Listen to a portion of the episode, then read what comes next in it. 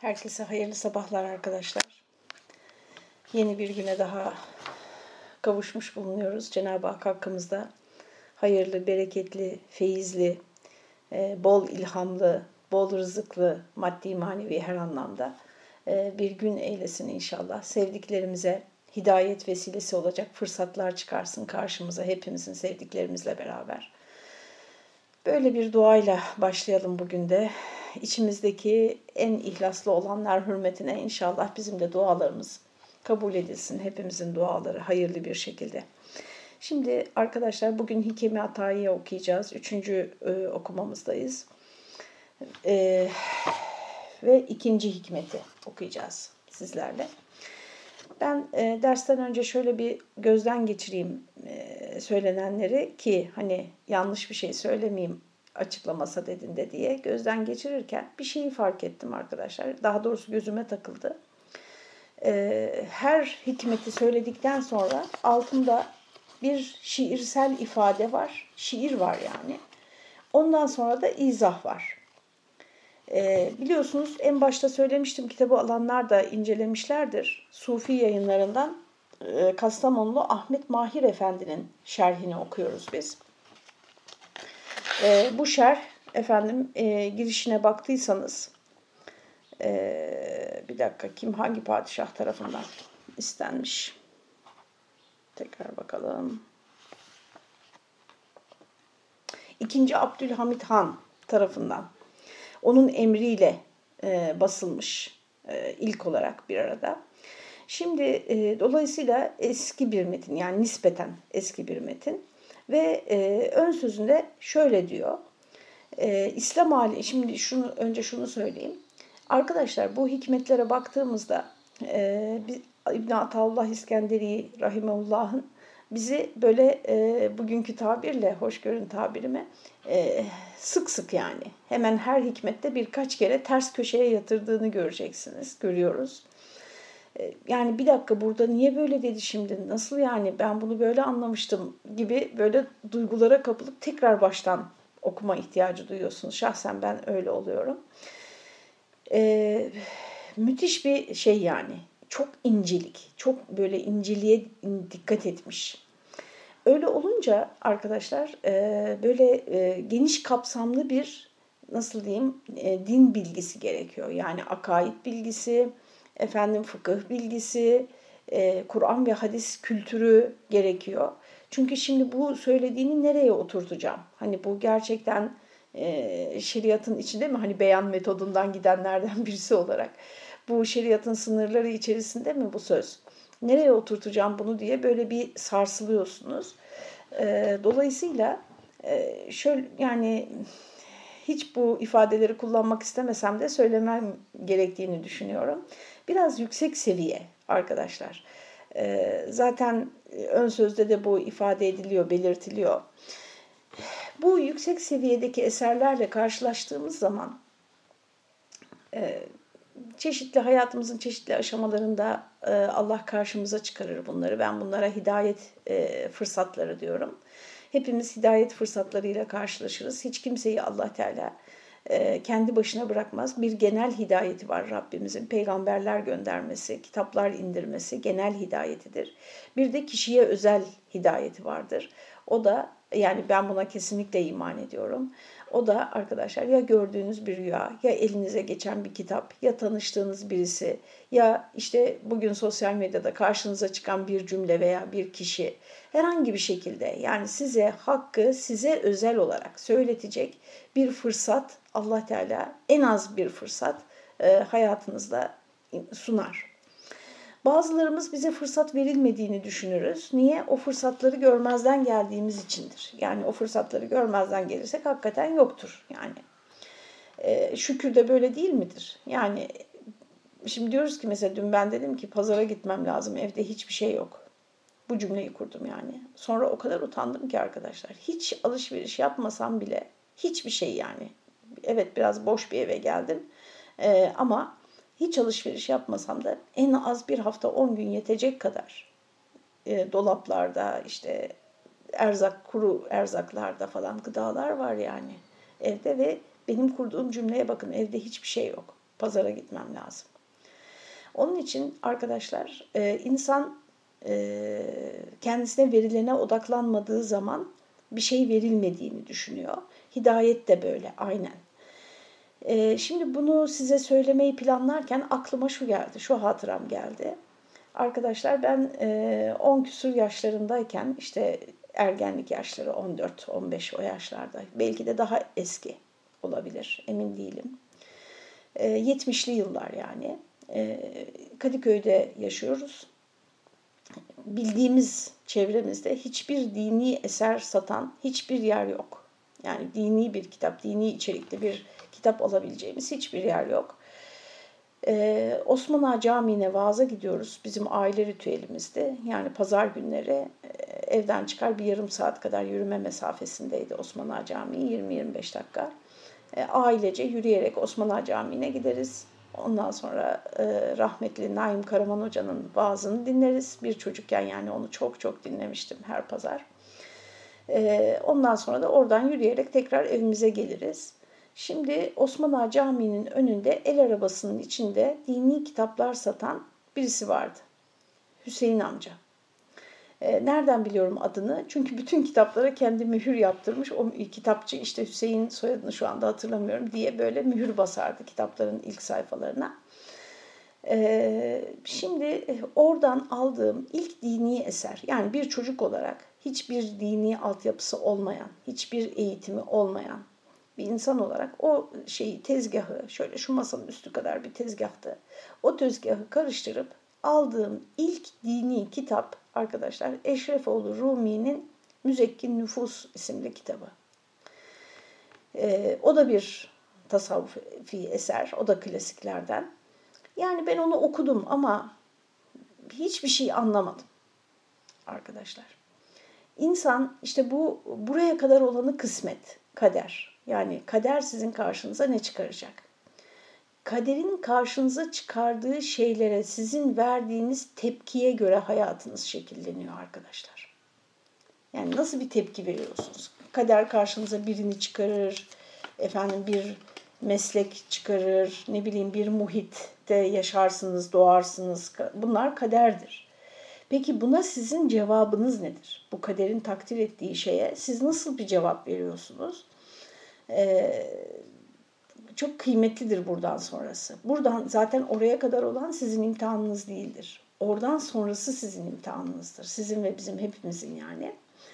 Ee, yani anlamadım ben bu dini kitapları. Uf, yani işte karman çorman şeyler yazıyorlar deyip kenara atıp bir daha hiç o mecraya dönmemek de bir tepki olabilir.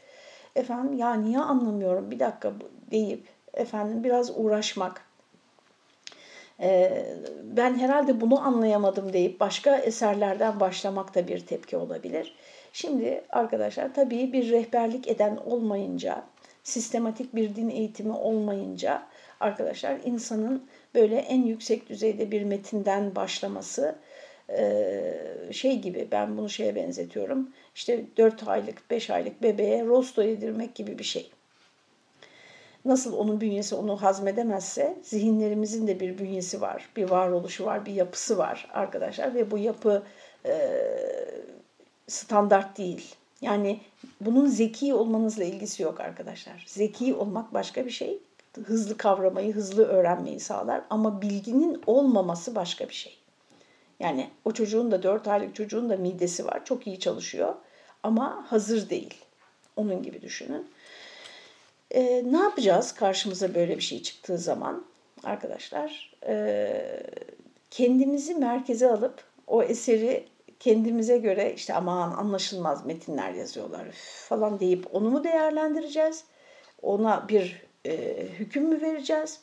Yoksa e, ben anlayamadım bu metni deyip ama yine de peşini bırakmayıp efendim e, anlamaya gayret etmek, bir usulüne vakıf olmaya çalışmak. İşte bir e, neden anlamıyorum, ne eksik acaba deyip o eksiği gidermeye çalışmak. E, bu da bir başka yöntem. Efendim bir sürü böyle bizim vereceğimiz tepkiler var.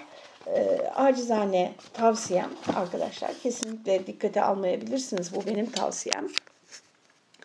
Böyle yüksek bir e, bilgiyle karşılaştığımızda şahsen benim e, tatbikatım arkadaşlar susmaktır. Çok güzel bir kaçış yoldur. Yani susmak müthiş bir e, koruyucudur arkadaşlar. Sizi her türlü beladan korur. Dini belalardan da korur yani.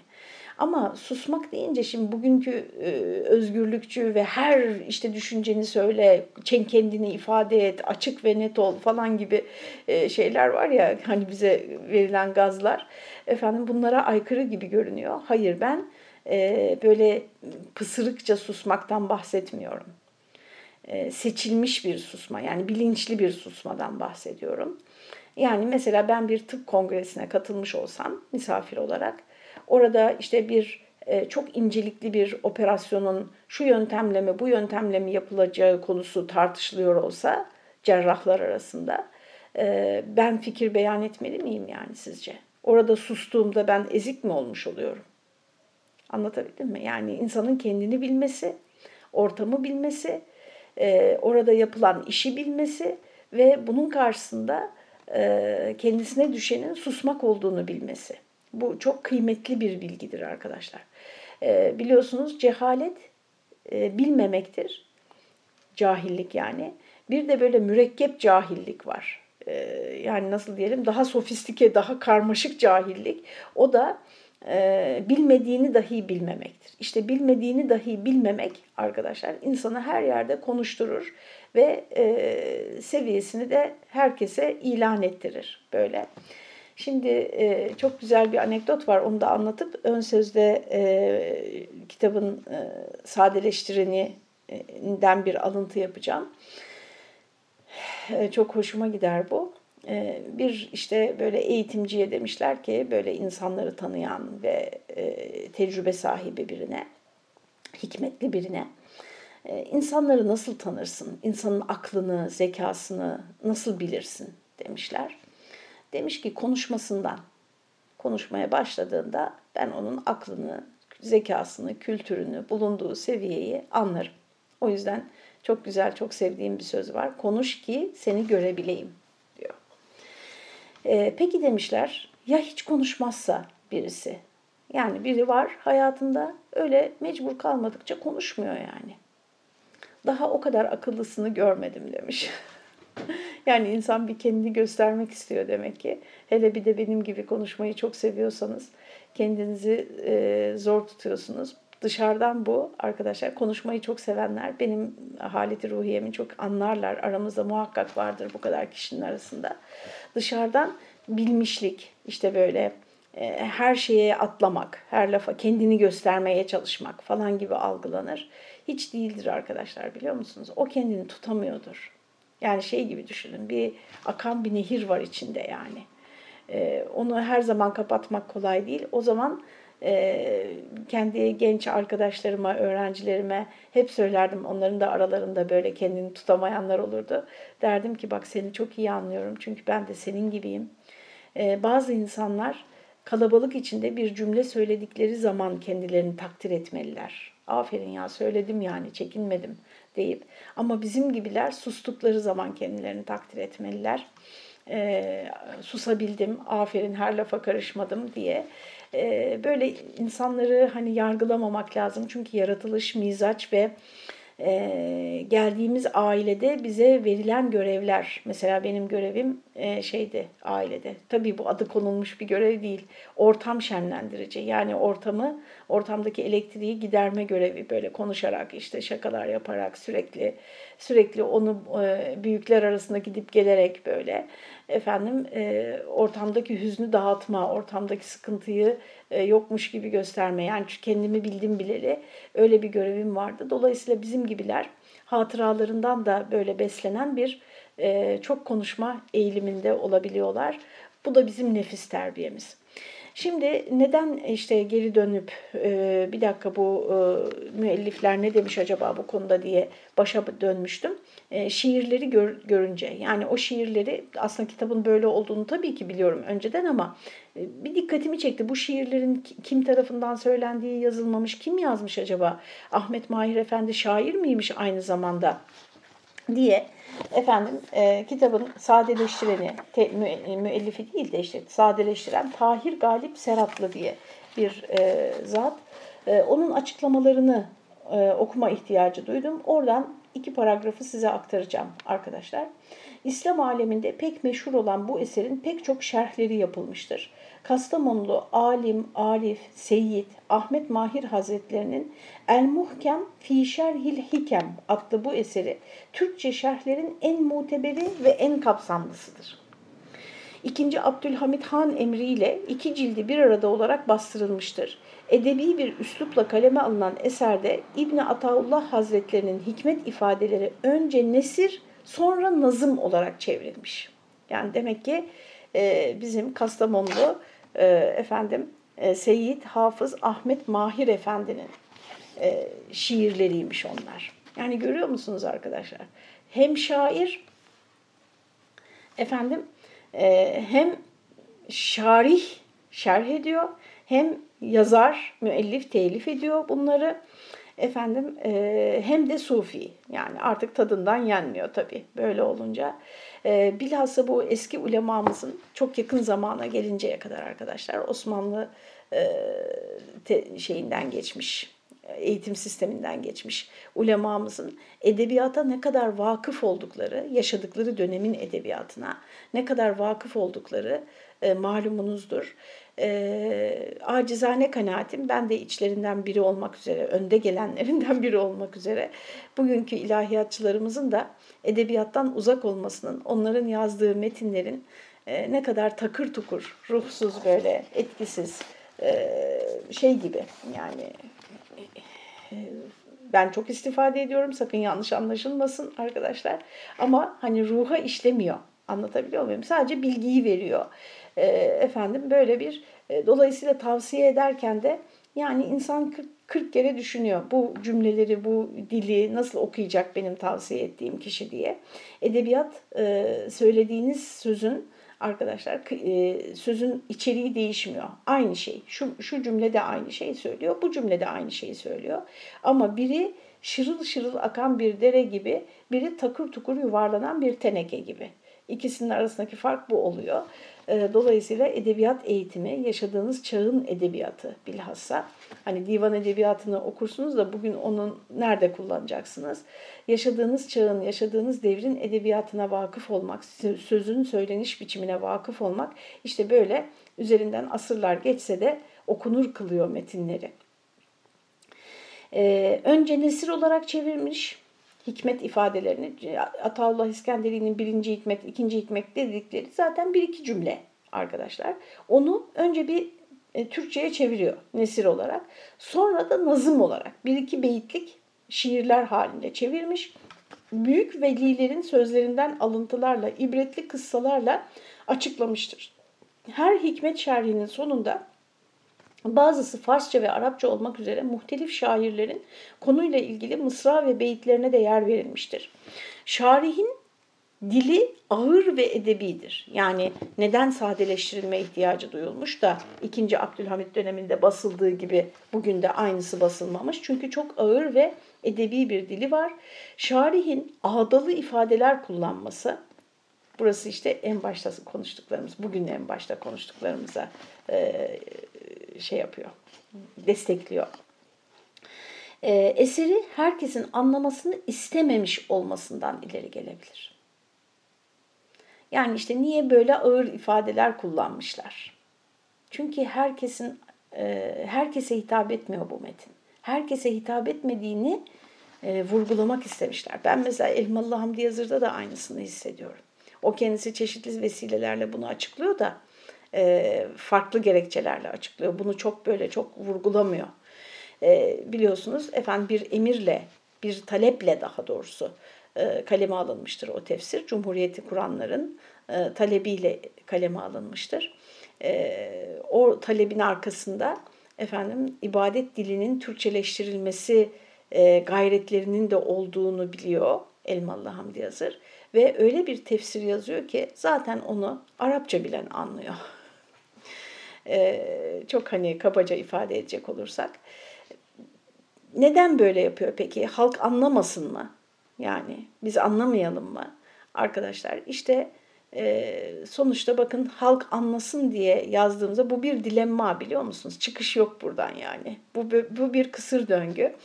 E, halk anlamasın diye yazdığınızda hani onu anlatacak sürekli birileri gerekiyor. Ki ben aslında en sağlıklı yolun bu olduğu kanaatindeyim.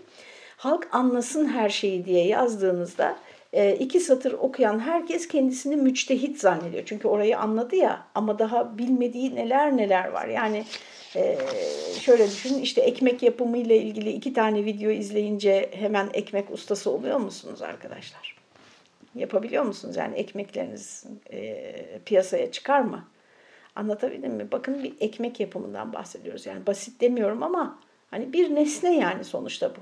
Kuralları var. Ona uyarsanız yap ama ne kadar tecrübe, ne kadar e, konuya hakimiyet. O her un çeşidinde katacağınız miktar değişiyor arkadaşlar. Her satın aldığınızda o yüzden göz kararı denen bir şey var. İlim de böyle. Yani her şeyi bilirsiniz ama mesela bunun söylenecek yeri var, söylenmeyecek yeri var. Efendim söyleme biçimleri var. Yani bilgi herkesin eline geçti. Peki herkes bunu mahir bir şekilde kullanabilecek mi yani? Yerli yerinde olması gerektiği gibi kullanabilecek mi? E, Gazali de bundan çok bahseder. E, işte ne bileyim mesela tıbbi, e, doktorlar ne kadar kızıyorlar değil mi? E, şey e, internetten öğrendikleriyle doktorculuk yapmaya çalışanlara, işte teşhis koyanlara, tedavi tavsiye edenlere, ilaç tavsiye edenlere ne kadar kızıyorlar. Aynı şey burası burada da geçerli. Ee, ne diyor? Neden bu kadar ağır yazmış? Çünkü herkesin anlamasını istememiş. Zira bu bilgiler tasavvufta bu şeydir, bir prensiptir arkadaşlar. Bu bilgiler çok kıymetli inciler gibidir. Ehil olmayanın eline geçmesi zayi edilmesi demektir. İmam Gazali bunu daha ağır bir dille ifade ediyor arkadaşlar. Diyor ki domuzların boynuna inci gerdanlık takmayın diyor. Benzetme ağır. Ee, hikmetin yanlış anlaşılmasına veya kadrinin bilinmemesine sebep olmak zulümdür. Açıklanmasında mesuliyet bahis konusudur. Yani şimdi peki niye yapıyor bunu canım? Herkes anlamasın işte biz kapalı bir grubuz. Bizim aramızda dolaşsın bu bilgiler diye kibirden veya işte bilgiyi kıskanmaktan dolayı mı? Hayır, zarar vermekten korktuğu için. Çünkü bir insanın arkadaşlar e, anlamadığı ama okuduğu, hakkında birkaç şey okuduğu ama künhünü, bütün derinliğiyle, bütün boyutlarıyla anlamadığı bir meseleyi anladığını zannetmesi, orada okuduklarına dayanarak anladığını zannetmesi aslında kendisi için çok büyük bir tehlikedir. İşte bugün gelinen noktayı görüyorlar yani onlar. Ee, biz de bu inceliğe dikkat ederek sadeleştirmede aşırıya gitmedik diyor. Istılahları bilen asgari bir tasavvuf kültürüne, kültürü sahiplerine hitap ettiğini göz önüne alıp asıl üslubuna sadık kalmaya özen göstererek e, sadeleştirmeye çalıştık diyor Tahir Galip Seratlı. E, cümlesine efendim Cenab-ı Hak'tan yaşayanlara da ölülere de rahmet dileyelim. Bütün e, alimlerimiz, bütün e, efendim ilmimize, kültürümüze, irfanımıza hizmet eden ulemamız, editörlerimiz, efendim e, sadeleştirenlerimiz cümlesinin vaktine bereketler dileyelim. Şimdi arkadaşlar e, bu bilinçle yani ne okuduğumuzu bilelim. Anlatabiliyor muyum yani? 13-14 yaşındaki Fatma'nın efendim e, müzekkin nüfusu alıp hiçbir altyapısı olmadan eline alıp onun karşısına Allah onu çıkardı o, o yaşta. Efendim eline alıp kar, oturması, karıştırması, karıştırması, karıştırması, okuması, okuması ama bir şey anlamaması, e, pek bir şey anlamaması diyelim. Efendim sonra onu kaldırıp bir kenara koyup yeri geldikçe tekrar böyle açıp karıştırması ama vazgeçmemesi yani e, yanlış bir yerden başladığını sezgisel olarak fark edip işte ne bileyim ondan sonra Minyeli Abdullahlar, Huzur Sokakları gibi e, dini romanlar, ondan sonra hikayeler işte Sunguroğlu vardı mesela o seriler. E, bir takım böyle e, daha kendine uygun, kendi yaşına uygun e, kitaplardan devam etmesi. Ama arada bir gene o kitap, kütüp, kütüphanemizde dururdu. E, daha doğrusu kütüphanemiz yoktu evimizde de benim kendi kitaplığımda. Efendim böyle şey tam Efendimizin türbesinin kubbesinin renginde yeşil böyle bir cildi vardı. Ara sıra gene açıp karıştırması gibi düşünebilirsiniz. İnsanın kendisini bilmesi gibi irfan olmaz arkadaşlar. Hiç kimse size senin seviyen şu, O yüzden lütfen şunu yapma, şunu yap, şunu oku, şunu okuma veya şunu biraz ertele, şunu daha sonra yap demiyor maalesef. Böyle bir şey yok. O yüzden biz kendimizi kendimiz bilmemiz gerekiyor. Hele de yetişkin olduktan sonra insan istiyor ki yani ben üniversite bitirmişim, şunları şunları okumuşum. Tabii ki hepsini okurum yani bunların. Arkadaşlar okumak anlamak demek değildir değil mi? Anlamadan okuduğumuz e, nice nice metinler var. E, efendim insanın tabii ki gönül ister ki herkes bu asgari İslami ilimleri e, tahsil etmiş olsaydı. Yani asgarisini bakın asgarisini tahsil etmiş olsaydı. E, bugün süre doluyor. Bir hikaye daha anlatayım size kendi hayatımdan. İkinci hikmete bir sonraki derste başlarız. E, şimdi arkadaşlar ben e, fakülteden mezun oldum. E, Diyanet İşleri Başkanlığı'na başvurdum vaiz olmak için. 89 yıllarında işte. iki aşamalı sınav vardı o zaman. Bir yazılı sınav, bir de mülakat. Rakamları hiç unutmuyorum. Normalde çocuklarımın doğum tarihlerini bile düşünmeyince hatırlayamam. 98 kız öğrenci girmişti benim girdiğim sınavda. Bütün Türkiye'den. Yani yeni mezun, ilahiyat mezun 98 kız. Bu 98 kızdan 8 kişi kazandı yazılıyı ve mülakatı. Ee, yazılıda genel dini bilgiler, fıkhi bilgiler vesaire. E, mülakatta da işte Arapça metin okuma, Kur'an-ı Kerim'i nasıl okuyoruz bunlara bakılıyordu. Ve birkaç böyle hileli sorular yani fıkhi e, sorular sorulmuştu.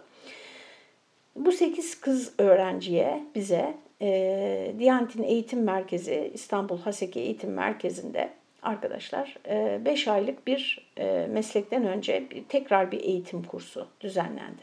Niye bu rakamları sayıları söylüyorum? Yani bunlar sınavlardan geçmiş. Diyanet'in seçtiği, efendim Arapça metinleri zaten okuyabilen, yani zaten o sınavda kontrol ediliyor. Efendim e, hani belli bir seviyede insanlar yani. Şimdi derste derslerimizden birine Mehmet Savaş Hoca geliyor ve Mehmet Savaş Hoca bize e, ticaret hukuku okutuyor.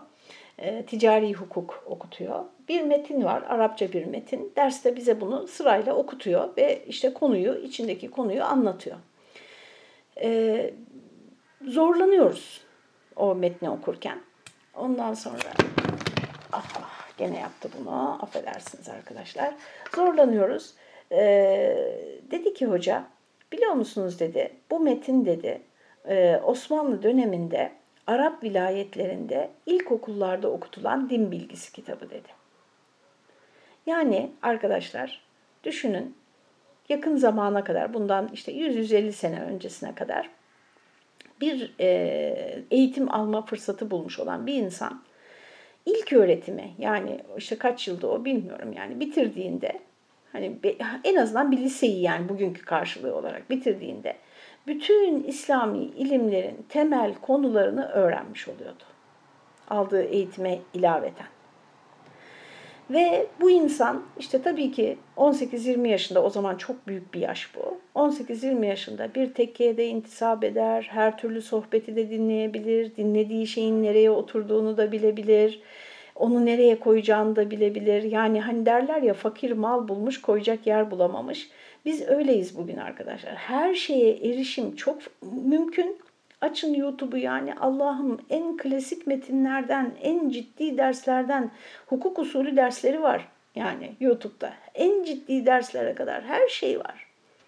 Şimdi mal bulduk biz yani. Ama nereye koyacağız zihnimizde onu? Nereye yerleştireceğiz o malı? İşte zihnimizdeki dolapların, çekmecelerin, efendim depoların düzenlenmesi lazım arkadaşlar önce. O bulduğumuz şeyi, bilgiyi doğru yere yerleştirebilmek için. E, bu zihin karışıklığı yani hiçbir düşünün bir dört duvar var zihninizde. Hiçbir ne dolap var, ne çekmece var, ne işte herhangi bir depo var, ne raf var. Hiçbir şey yok. Bu zihin e, karışıklığının içine bütün eşyaları getirdiğiniz bütün eşyaları üst üste yığıyorsunuz. Valizler, nohutlar, fasulyeler, efendim eşarplar böyle karmaşık, karman çorman bir şekilde duruyor gibi düşünün bir evi. İşte bizim zihnimiz, modern insanın zihni, bugün modern Türkiye Müslümanının, diğer İslam dünyasını bilmiyorum çünkü, durumu bu. Yani daha teyemmümün farzlarını bilmiyor. Gusülü nelerin bozacağını bilmiyor. Namazında şu hareketi yaptığında seyir secdesi mi yapacak yoksa efendim yeniden mi başlayacak bunu bilmiyor. E, tasavvufi terimleri bilmiyor. Yani bana gelen soruları görseniz şaşarsınız. Ben de kendi kendime diyorum ki yani vallahi iyi cesaret bu kitapları okuyorsun böyle aleni bir şekilde diyorum. Efendim e, bunların hiçbirini bilmiyor ama oturmuşuz hep beraber Ataullah İskenderi'nin Hikemi Atayisini okuyoruz. E, böyle bir sıkıntı içindeyim yani. Ama vazgeçmek yok. Evelallah. e, eksiklerimizi tamamlayacağız. Herkes eksiklerini tamamlayamaz arkadaşlar. Bak buna da moralinizi bozmayın. Çünkü şimdi mesela birisi hakim olmuş, birisi doktor olmuş, birisi 3-4 tane çocuk yapmış. Yani bun, bun, şu anda bunun tekrar sıfırdan başlayıp böyle Arapça öğrenecek de işte İslami ilimleri tahsil edecek buna imkanı bulamaz herkes. Vakit olarak bulamaz, kapasite olarak bulamaz, gücü yetmez yani. Sosyal şartlar, fiziki şartlar nedeniyle bulamaz, imkan bulamaz ve herkes alim olacak diye de bir şey yok yani. İşte o zaman en başta söylediğim yani Cenab-ı Hak evet e, bize bu ilmi nasip etmedi. Ama nasip etmediği tabii burada gene kabahati Allah'a havale ediyoruz da neyse işte kaderimizde bize ailemiz, işte yaşadığımız toplum e, bunu bize sunmadı yani. Ne, biz bunun ihtiyaç olduğunu fark ettiğimizde gelmiştik 30-40 yaşımıza ve zaten artık hayat başlamıştı, sorumluluklarımız başlamıştı. Dolayısıyla buna vakit bulamadık. Tamam mı? Peki ne yapacağız arkadaşlar? Bırakacak mıyız yani bu işin ucunu? Hayır. Yani şöyle arkalarda oturup dinleyeceğiz yani. Anlatabiliyor muyum? Ee, saygı duyacağız. Alakayı kesmeyeceğiz. Ee, biraz zamana bırakacağız. Çok heyecanlanmayacağız böyle hemen. iki tane kitap okuduk diye böyle alim zannetmeyeceğiz kendimizi. Hemen böyle e, kendimizde yetki görmeyeceğiz. Yani ben iki tane sağlıklı beslenme kitabı okuyup insanları teşhis edip tedaviye kalkışmalı mıyım arkadaşlar? Bunun gibi düşünün. E, efendim bilinç iyidir, bilgi iyidir, bilinç iyidir. Ama insanın kendini bilmesi en iyisidir. Böyle bakalım konuya inşallah. Allah'a emanet olun. E, haftaya kaldığımız yerden inşallah devam ederiz. Hayırlı günler cümleten.